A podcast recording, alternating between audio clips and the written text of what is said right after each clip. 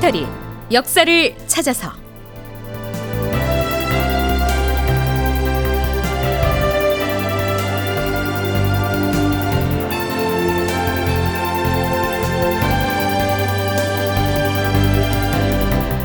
제 1230편 왕의 동생을 볼모로 보내라.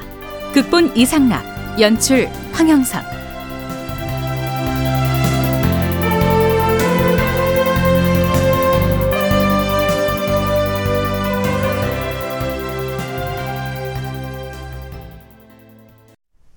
여러분 안녕하십니까? 역사를 찾아서의 김석환입니다. 지금 우리는 인조 5년에 해당하는 서기 1627년 초에 강화도로 파천한 인조 조정이 조선을 공격해온 후금 측과 정전협정 내지는 화친 조약을 맺는 과정을 짚어나가고 있습니다. 이 협상을 위해서 강화도에 온 후금 사신 유해와 조선 조정은 본격적인 현안을 논의하기도 전에 매우 사소한 예절이나 의전 절차를 놓고도 실랑이를 벌입니다. 유해가 강화도에 오기 전 인조는 강옥립의 숙부인 강인에게 임시로 형조판서의 관직을 주어서 후금의 사신으로 보냈었지요. 그런데요. 그때 강인은 후금의 장수인 아민에게 다소 비굴하게 처신을 했던 모양입니다. 인조가 유해를 만나기 전 신료들과 나눈 대화의 일부를 들어보시죠. 주상 전하, 배례에 대한 절차도 미리 의논하여 정해야 하옵니다. 만났을 때 인사를 어떻게 해야 하는지 그걸 정하자는 겁니다. 후금 오랑캐들이 절을 하는 예법에 대해 아는 바가 있는가? 예, 전하. 한 번 절을 하고 나서 세 번 머리를 조아려 사배를 하는 것이 그들의 절하는 예법이옵니다. 그러면 강옥립의 숙부인 강인이 적중으로 들어갔을 적에는 어떻게 배례를 행하였다고 하던가? 강인의 경우는 언급하기도 실사옵니다. 강인은 적장 앞에 나아가서 사배를 하고 나서 또다시 사배를 하였다고 하옵니다. 그러면 과인은 후금 사신 유해에게 어떻게 예를 표해야 하는가? 사신이 읍을 하면 전하도 손을 들어 올려 담례를 하시옵소서. 읍을 한다 하는 것은 두 손을 맞잡아서 얼굴 앞으로 들어 올리고 허리를 공손하게 굽혔다가 펴면서 손을 내리면서 인사를 하는 예법을 말하죠. 그러니까 후금 사신 유해는 인조를 향해서 읍을 하고 그와 동시에 인조는 손을 들어서 담례를 하는 것으로 사전에 약정을 했던 겁니다.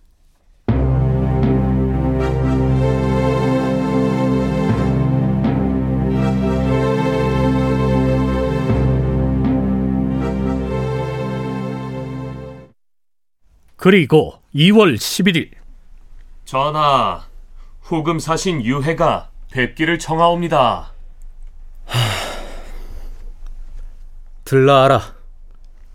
자, 드디어 인조와 유해가 처음 대면을 한 자리이니 서로 인사를 나누고 양국 간의 화친을 위한 내용과 그 절차를 논의해야 할 텐데요.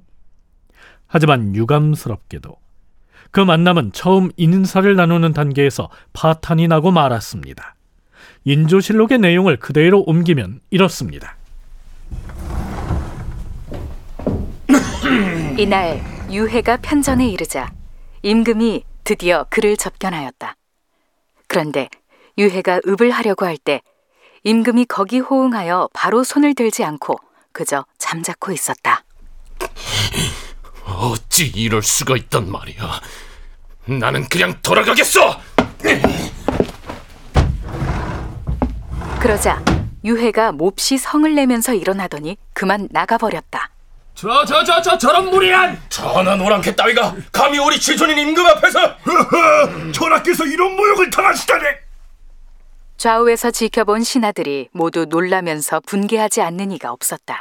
그러나 유독 우찬성 이귀만은 어찌 이런 일이 일이 되면 화친이라는 대사가 끝장이 나는 것이 아닌가 하, 하하 이렇게 끝장이 나다니 손으로 땅바닥을 치면서 국가 대사가 끝장이 났다면서 한탄하였다.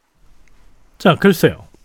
사전에 인조 자신이 손을 들어서 예를 표하겠다고 말했었는데 아마도 요즘식으로 표현하면 그 타이밍을 놓쳤던 것 같습니다. 하지만 후금의 사신이 어전에 들었다가 도중에 자리를 박차고 나가버렸으니 이를 지켜본 신하들로서는 분노가 치밀었겠죠. 예조 정랑 신민이를 비롯하여 박황, 조후익 등이 상소문을 올렸다. 주상 전하, 거만하고 무례하기 짝이 없는 유해라는 자를 당장 참수하여 그 머리를 적군의 진영으로 보내시옵소서. 그리고 적군이 요구하였고 우리가 보내기로 한 여러 물품들은 일체 보내지 말고 차라리 장수와 병졸들에게 상으로 나누어 주시옵소서. 이제부터는 오랑캐와의 화의를 파기하고 오로지 모두가 나서서 적을 토벌하는 데 힘을 모으도록 하시옵소서. 임금이 답을 내려보냈다. 그대들의 상소문을 살펴보고서 과인은 그 뜻을 매우 장하게 여겼도다. 그러나 지금 진행하고 있는 화친에 관한 일은 오랑캐 쪽에서 먼저 청한 것이니 우선 그들의 요구를 들어줌으로써 적군의 침공을 완화시키는 계책으로 삼자는 것이니 그리야 할라. 참고로 청나라 역사서인 태종 문왕제실록에선 이 대목을 다음과 같이 기술하고 있습니다. 유흥조는 후금 사신 유해를 말합니다. 후금의 부장인 유흥조가 배를 타고 강화도에 이르러 조선의 왕을 배웠는데 조선 왕이 어좌에 앉은 채 한마디도 하지 않았다. 그러자 유흥조가 화가 나서 돌아가서는 매년 공납을 바칠 것을 화의의 조건으로 내걸었고 또한 친자제를 볼모로 보내기를 강요하였다. 자, 글쎄요.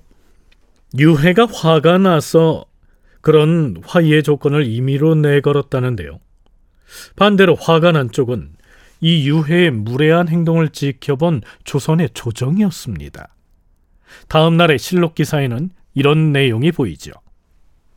유해가 부리는 오랑캐 두 사람이 행궁으로 찾아와서 어제 실례한 것을 사과하였으므로 임금이 비변사로 하여금 글을 지어 답을 하게 하고 또한 예물도 주어서 보내도록 명하였다.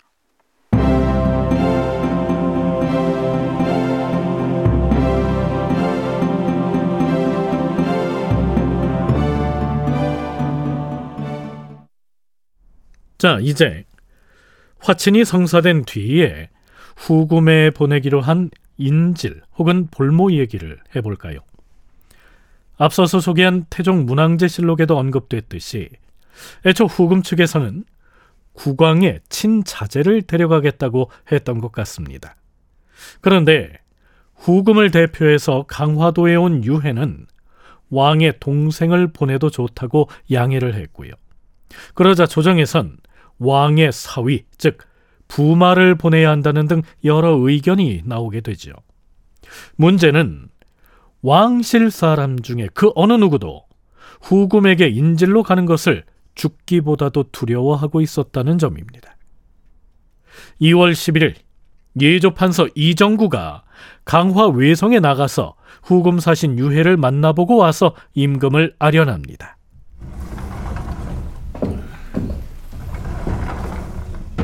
어서 오시오 예판.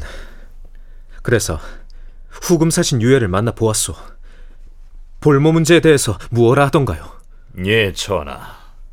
신은 유해를 만나자마자 영절 천조의 네 글자는 우리가 의리에 입각하여 배척할 수밖에 없다라고 못을 박았사옵니다.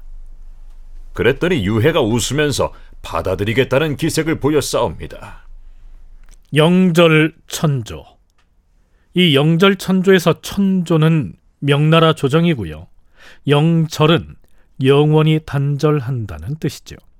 그러니까 이정구는 명나라와 영원히 관계를 끊으라고 하는 이 후금의 요구는 받아들일 수가 없다. 이렇게 못 박았고 유해도 그걸 용인했다는 의미입니다. 그런데요. 유해가 그 다음으로 꺼낸 얘기가 의미심장합니다.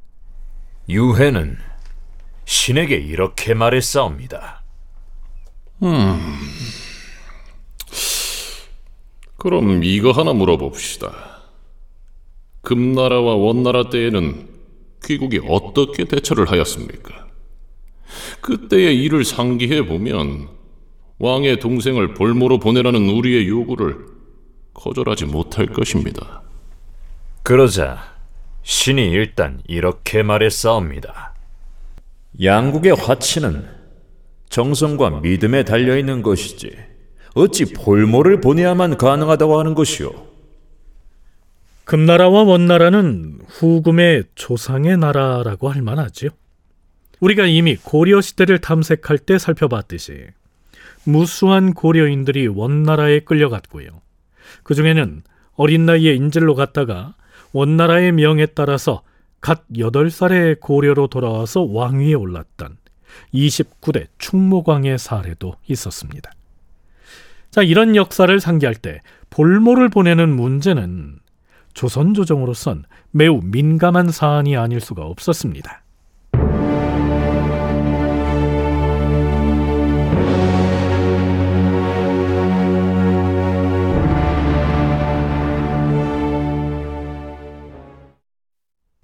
국리 끝에 조정에선 종실 중에서 어린 사람을 왕의 동생으로 꾸미기로 합니다. 이 계선이라고 하는 인물의 첫 소생인 이보라고 하는 아이를 왕의 동생으로 둔갑시킨 것이죠. 이름을 이보에서 이부로 바꾸고요. 수성군이라고 하는 군호까지 내리면서 말입니다. 대사원 장유 등이 이건 절대 안 된다고 반대하고 나섭니다. 전하, 이부를 왕제, 즉 전하의 동생이라 칭하는 것은 극히 타당하지 못하옵니다. 설령 후금에서 일시 모르고 넘어간다 해도 이는 매우 부끄러운 일이며 또한 그 비밀은 끝내 누설되고 말 것이옵니다. 어... 뭐 옛날에도 이런 규례가 있었는데 부끄러울 것이 무엇 있겠는가? 전하, 도승지 홍서봉이 아뢰옵니다. 신이 아침에 볼모로 거론되고 있는 이불을 만나보았사온데 울면서 신에게 이렇게 말했사옵니다. 저는 본시 평안도 평산에 살던 천한 사람입니다요. 만일 제가 볼모로 갔다가 오랑캐 나라에서 이것저것 연유를 물어보면 대체 어떻게 대답을 해야 하는지 두렵기만 합니다요. 전하, 두 나라가 서로 우호를 통함에 있어서 마땅히 신의로 하여야지. 어찌 이렇듯 가짜를 꾸며서 보낼 수 있다는 말씀이옵니까? 그래서 어떻게 결론이 났을까요? 왕실 종친 중에서 원창부령 이구를 원창군으로 봉한 다음 은병과 은잔 등의 물건을 하사하고 나서 후금에 보내도록 명하였다.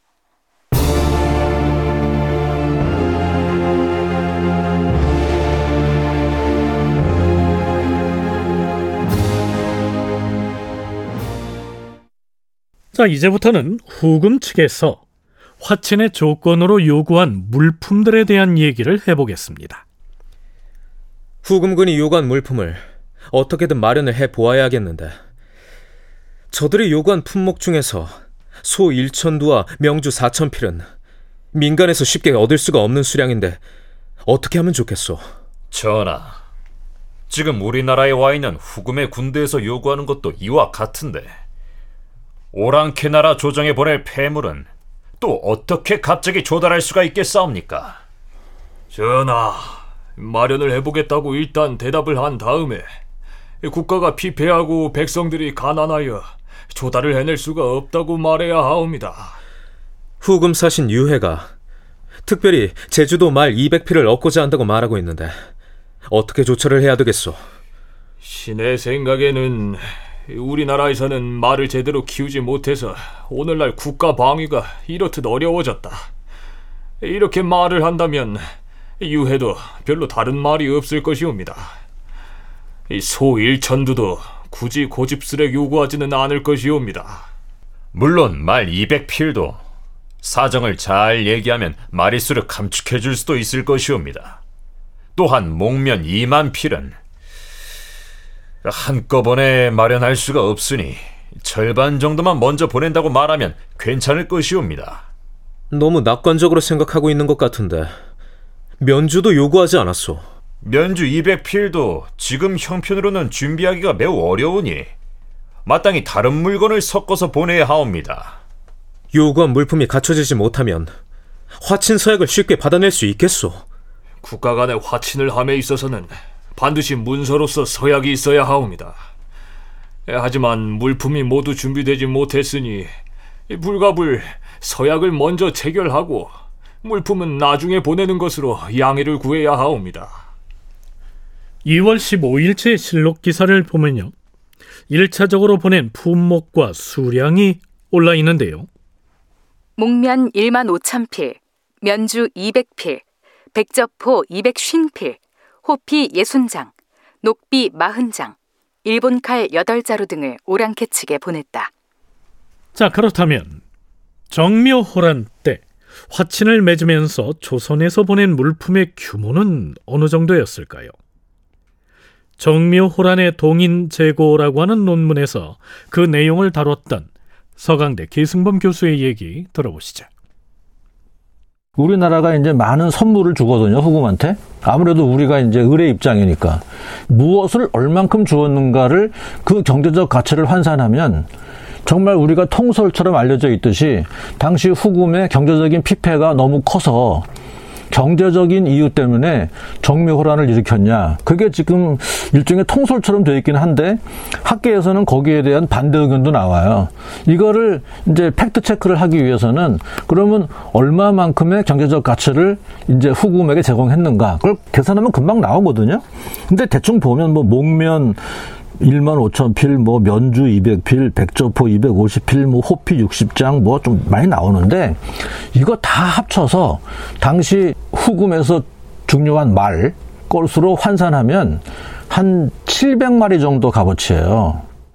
그러니까 계승범 교수는 일각에서 주장하고 있는 것처럼 당시 후금이 경제적인 어려움을 타개하기 위해서 조선을 침공했다는 것은 신빙성이 좀 떨어진다는 얘기입니다. 조선에서 가져간 물품이 말로 환산하면 700마리 값 정도라고 하는데요.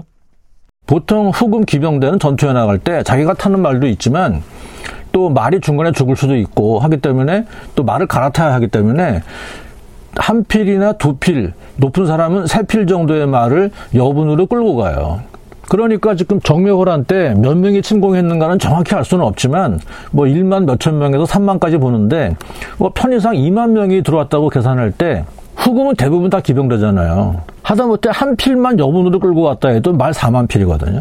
그러면 말 4만 필을 끌고 침공한 후금의 입장에서 볼 때 말 700필은 별로 의미가 없는 거란 말이에요.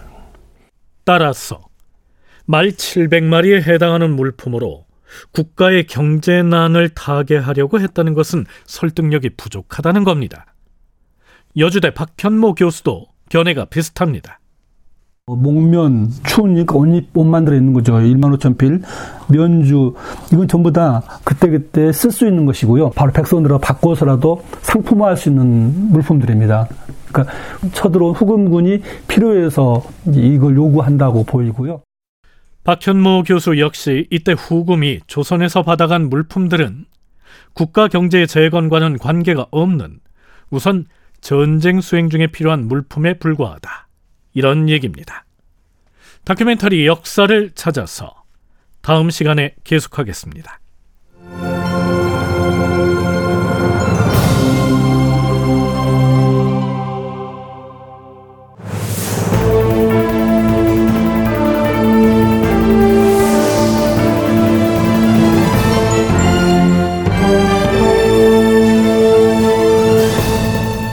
다큐멘터리 역사를 찾아서 제 1230편 왕의 동생을 볼모로 보내라 이상락 극본 황영선 연출로 보내드렸습니다.